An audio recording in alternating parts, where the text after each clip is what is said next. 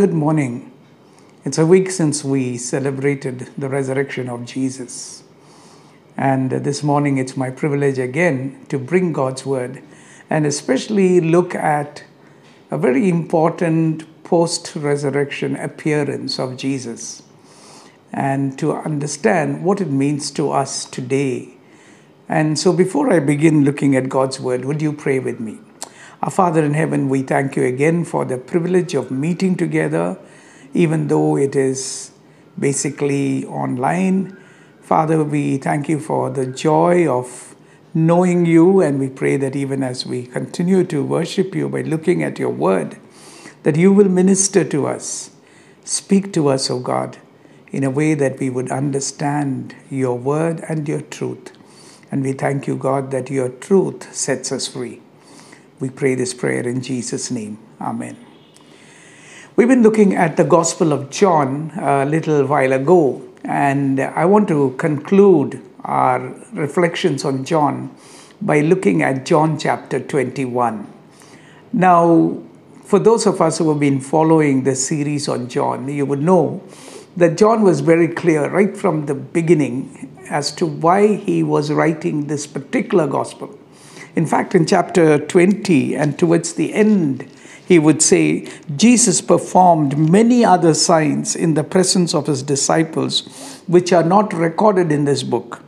But these are written that you may believe that Jesus is the Messiah, the Son of God, and that by believing you may have life in his name. John is very clear that his purpose of writing this particular gospel in which he has written in a particular style where he intentionally selected not everything that Jesus had done, but arranged it, not only selected, but arranged it in such a way that he would lead us to the point where we have to ask ourselves the question who is Jesus? And he expects us to conclude that Jesus is the Messiah, the Son of God, and to believe in him, and by believing in him, that we might have life in his name. John is very clear. And I hope that our reflections on John over the many months earlier would bring us to that conclusion. Because the Word of God is written so that we get deeper in our relationship with God and actually grow in our relationship. But what is very interesting is that John actually wrote in such a way that many incidents which are not mentioned in the other three Gospels find mention in John. And not just find mention, but the style in which he has written is that each of those incidents that John selects follows or is followed by a discussion on Jesus' identity. And John, unlike the other three Gospels, actually gives more of the post resurrection appearances of Jesus. Matthew and Mark hardly have any uh, long explanation. They just gave a narration as to what happened on that Easter morning. Luke, of course, had a long chapter, chapter 24, and mentions much more than the other two did. But John has two chapters, chapter 20 and 21, to talk about Jesus' post resurrection appearance. Now, I use the word appearance, which is strongly biblical word, because after Jesus' resurrection, it's clear that Jesus did not live with the disciples as he did earlier prior to his crucifixion. After that, the Bible says Jesus appeared. Jesus appeared. And in fact, the Apostle Paul, writing in 1 Corinthians, would say that Jesus appeared at one time to more than 500 people. And so the word appear would mean that Jesus went away after he came into their presence and then came again and he appears sometimes in Jerusalem, sometimes outskirts of Jerusalem, sometimes in Galilee. Jesus had a new body which was not now restricted to a place but could travel and he could disappear. You remember on the road to Emmaus in Luke chapter 24, it says that Jesus had a meal with them, he broke bread with them, and then their eyes were open and he had disappeared. Now, this is how Jesus' post resurrection appearance was presented in the Gospels.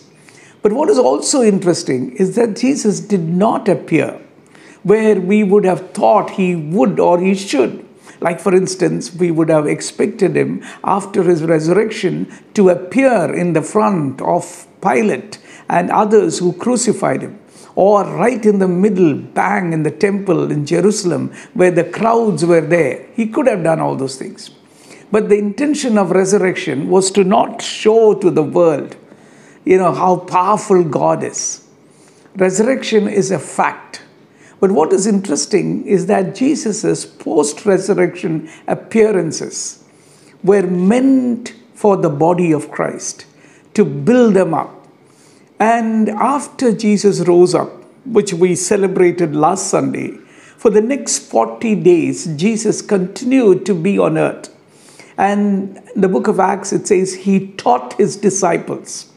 For the next 40 days, he talked about the kingdom of God, he talked about the coming of the Holy Spirit. And then he ascended into heaven. Ten days later, after the ascension, as they had gathered together in the room, upper room as we call, the Holy Spirit came on them and the church was born, the Pentecost. So we have a particular calendar after the resurrection. And for 40 days, Jesus appeared. And what is the purpose of that appearance? John chapter 21 is one of those appearances which I want to look at this morning. But in John chapter 20, there are a series of appearances. First, he appeared to Mary of Magdala outside the grave. Then he appeared to Thomas or to the disciples. And then he appeared to Thomas and in Luke chapter 24, it says that Jesus appeared to, the, to Peter.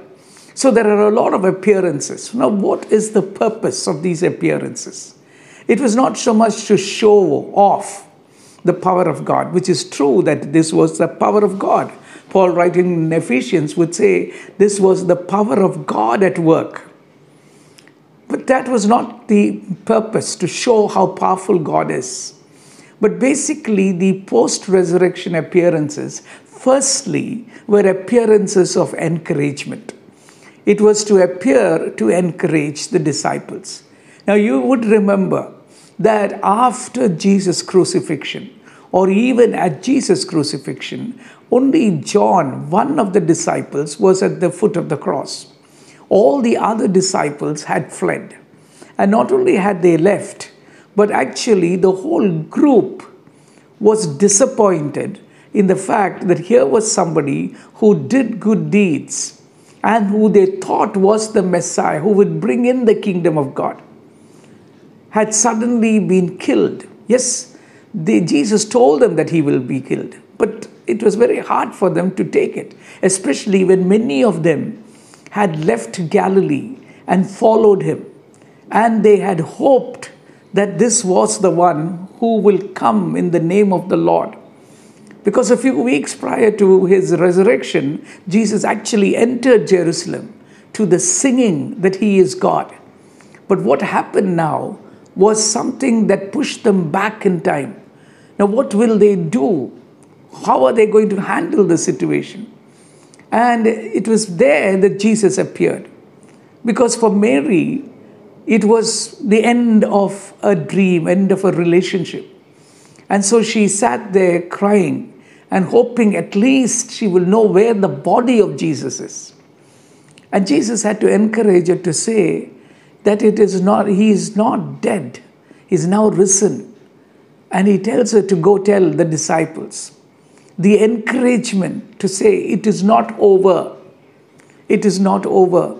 He appeared to the disciples and told them, Do not fear, because it was an encouragement to move away from a situation where we are reduced by fear.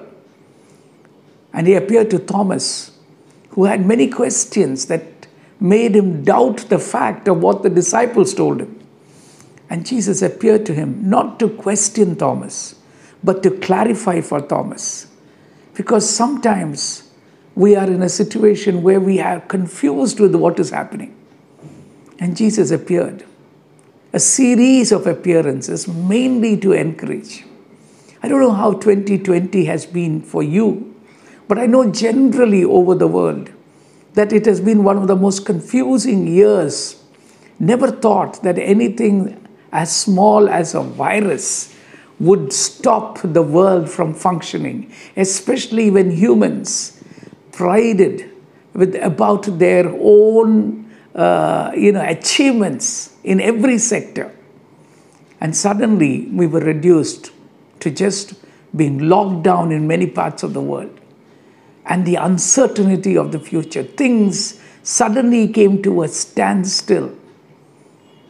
And one of the most important things about the resurrection is the resurrected Jesus appears to us to encourage us to say, all is not gone. It's not the end. It's not the end. Jesus has risen from the grave. I don't know how you are today, how you are this morning. But if you are here this morning wondering as to what does the future hold, is this the end of everything? With so many questions, you know, pushed to a corner with fear, Jesus appears to tell us that He has risen. He has risen from the grave. And He brings His encouragement to us to tell us that not everything is lost. And John chapter 21, He specifically takes time to go to appear to His disciples who are led by Peter. And for Peter, it was a very specific talk because Peter was the one who made proud claims that even if all the other disciples left him, he would not leave Jesus.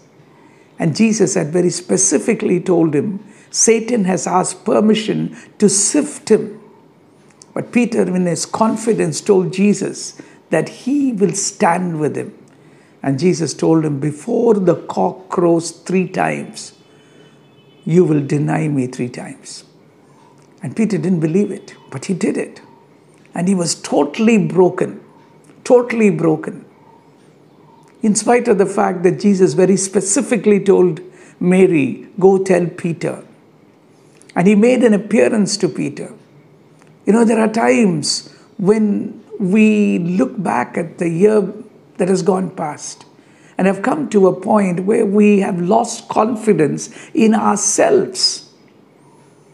And the resurrected Jesus appears to encourage us, to trust Him, to rebuild for us that confidence. This morning, I want to firstly emphasize that that the resurrected Jesus appears to encourage you. Don't give up all is not lost. It looks as though we are losing. And to make things worse, 2021 seems to be similar to 2020, and we are more confused. And 2021 seems to be as bad as, or in fact worse from some of the reports, especially with the coronavirus and it's affecting the migrants, it's affecting the labor, it's affecting industry, it's affecting employment. There's an uncertainty all around. And many people are finding it hard to adapt to the new situation. And we are hoping that the new normal will be temporary and we can return back. But the resurrected Jesus promises his encouraging presence. The second thing that happens with the post uh, resurrected Jesus or the post resurrection appearance of Jesus uh, in John chapter 21, which is where my chapter for this morning, is that he appears to Peter and the other disciples on the river of Galilee to strengthen them. And what happened there, it says that, you know, Peter and his friends were in Galilee, near the Sea of Galilee, the familiar place. Perhaps for Peter and some of them, this was where they met Jesus the first time. Or not the first time. Peter met Jesus actually when he, Jesus came for his baptism. But here was where Peter was called to follow Jesus. Now he was back there, you know, back there, going back to what was familiar. And it is possible with all that is happening around. many of us return back to what we are comfortable with. Let's go back to do what at least we were doing before. Yes, we had given all these up, all these things up, and we were following now Christ and the new hope and the new vision. But suddenly everything came to a standstill. What do we do now? Yes, we dreamt of a new future, but suddenly everything came to a standstill. So let's go back, back to what we are familiar with. I don't blame Peter for it because that is a very human tendency. And even if you are one person who was outspoken, things in life could go wrong. And Peter tells his friends, I'm going out to fish. And when he announced that, he was perhaps announcing it in such a way that it was more like a question Do you want to come with me, or who will come? And immediately, all his friends, it says that uh, Thomas, Nathaniel, uh, the sons of Zebedee, and the two other disciples, many of them were there. They all said, We'll go with you. So they went out and got into the boat, and that night they caught nothing. So they fished the whole night. But here were a whole group of people who had given up everything in order to follow a dream, a vision. And now things had changed so fast that there was nothing to hold on to. Yes, they met the resurrected Jesus, but that was a great experience. But now, what do we do in the future? What do we do in the future? And what happened here is that Jesus appears there. And what he does is a reminder to them of the miracle that happened in their life when they first met him. And they had fished the whole night, and there was no fish at all. And Jesus came to the shore and he looked at them and said, Friends, haven't you any fish? Now they didn't realize who was on the shore. You can't blame him, blame them for it, because in the morning times when you are in the near the sea and you can't see much, and they're fishing somewhere far away, they can hear the voice of Jesus. Perhaps the sea was very calm. They could hear the voice of Jesus, but they could not recognize him. It says they did not recognize Jesus. They did not realize it was Jesus. And when Jesus asked the question, they replied they had not caught anything. So he tells them, tells them to throw the net on the right side of the boat and you will find some. Now, that was a repetition of what Jesus had said earlier. And now I don't know why they didn't ask any questions to this man. Perhaps they thought he was another fisherman who had more experience than them, whatever it was. They followed him and threw the net on the right side. And they got more than they could drag in. And it was a reminder of the experience they had with Jesus. And the disciple, John, he calls himself the one whom Jesus loved, says, It is Jesus. The second thing that happens when the post resurrected Jesus appeared is that they refreshed, he refreshed their memory about their God experience. There are times when we go through life that we feel everything has come to an end and there's no future. We just don't know. And one of the things that the resurrected Jesus does is to refresh us, refresh our memory about the fact that God has worked many times in our life. You know, as humans, we always have a very bad memory of the great experiences we have had with God. And all that is required is one bad experience. We forget all the good experience we have had, where God has worked so often. And here, the resurrected Jesus specifically appeared to help the disciples to connect again to their own experience of God.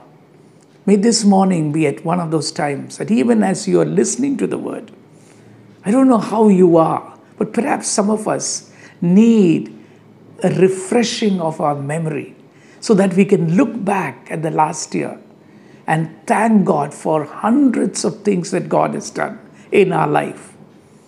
To know that God is on our side. Yes, the resurrected Jesus confirms to them that God works. God works in similar situations. Yes, He has healed many of us. He has protected many of us. He has kept our jobs secure. It's a lot of things He has done, but we have forgotten them. And I invite you this morning to take time just to develop a heart of gratitude to God for what He has done. The third thing that happens is that when Jesus comes to the, when the disciples come to the shore, they find Jesus has already got the fire ready. And also there is fish on the fire. And then he invites them to bring a little of their own catch. Now, Jesus didn't need them to bring their fish. He already knew, he already had the fire ready, and there was fish on top of it. And he could have had much more fish if he wanted to. But one thing is that even though Jesus did not need them to bring their fish, he included them. He included them. That's the character of the resurrected God. God of the Bible is a God who doesn't need us, but He includes us and He invites us to bring whatever we have to celebrate with God. And these are times in which we are reduced to a place where most of us have lost confidence in what we have, perhaps. We are constantly complaining. And the resurrected Jesus invites us to bring what we have. This is a God who includes us in what He is doing.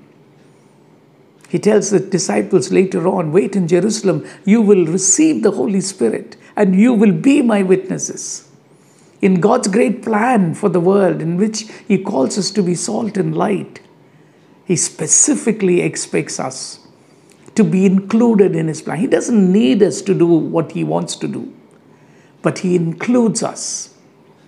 And what an important realization that God brings to us this morning. That some of us perhaps have come to a place where we feel there is nothing good in us.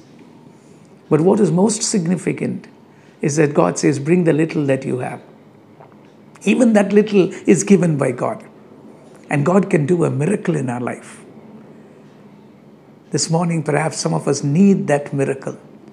But what stops us is the fact that we look at what we have and consider it so little that we don't bring it to God. But God includes us in what He is doing. The fourth thing that happens is that Jesus restores Peter. Now, if I were like Peter, I would have been totally shattered. And I don't think I can say if I were like Peter. Peter's experience is so common to all of us because we somehow feel that we, God can count on us. And then we look back and we look at the number of times we have made commitments which we have not kept. And we have let down God so often. The difference could be that Peter regretted for what he had done. He wept bitterly. But sometimes we take it for granted that this is how it is. And we don't turn around. But Peter felt totally bad about what he had done. He was a leader among the disciples. In fact, Jesus said, On this rock I will build my church. But now it come to a point where he had let Jesus down. Now that's why I believe John chapter 21 is a significant chapter. Because if John chapter 21 was not there, the picture of Peter we would have is a person who denied Jesus, who did not stand up to what he himself had said. And then the next thing we see in Acts chapter 2 is Peter is the leader of the church. Now, how did that happen? John chapter 21 is the bridge. Here's somebody who let down God, who God used to be leader of the church. And the reason was Jesus restored him again. Easter, the resurrection, is a great point of restoration. Doesn't matter how badly you've let God down, but it's an invitation for us to come to a place where you can hear Jesus talk he knows us as we are. And Peter, in the beginning, when Jesus asked him the question, Do you love me? He said it many times, Yes, I do love you. And then he says, God, you know everything. God knows everything. He knows the number of times we have made commitments and not kept. He knows the number of times when we promised and we let God down. but He doesn't hold it against us. He's only hoping that we will come to Him and says, "You know everything about me." And God, I'm available. I'm available. I'm available. Peter was restored. The post resurrection appearances of Jesus included the restoration of people in spite of the fact we've let God down. And the final, final thing about this post resurrection appearance is that Jesus commissioned the disciples. Not just here. To Peter, he said, Feed my sheep. Feed my sheep. Yes, there is a commissioning. The post resurrected Jesus commissioned his disciples. Go tell the disciples, he told Mary. And constantly, in John chapter 20 earlier, he looked at the disciples and breathed on them and said, Even as the Father sent me, so send I you. One thing that resurrection did to the early church, it moved them from a community that was scared to being a community that was bold in its engagement in the world. If resurrection can't do that, nothing can do it. They suddenly changed. They became the people who they people looked at them and said, These people who are turning the world upside down. These unschooled people they were with Jesus, and we can see the difference in them. They looked at the rulers and said, Decide for yourself who we should follow, God or you. My friends, Jesus appears to not only restore us, not only encourage us, not only to refresh our knowledge of God, not only to be somebody who appears to build us, but he also appears to commission us. May we, who have enjoyed the resurrected power of Jesus, not be confined to a small world.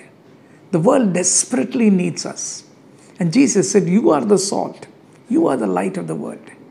And especially in these dark times of COVID, when there's so much of uncertainty around, my prayer is that the Church of Jesus Christ would be seen as positively engaged in the world.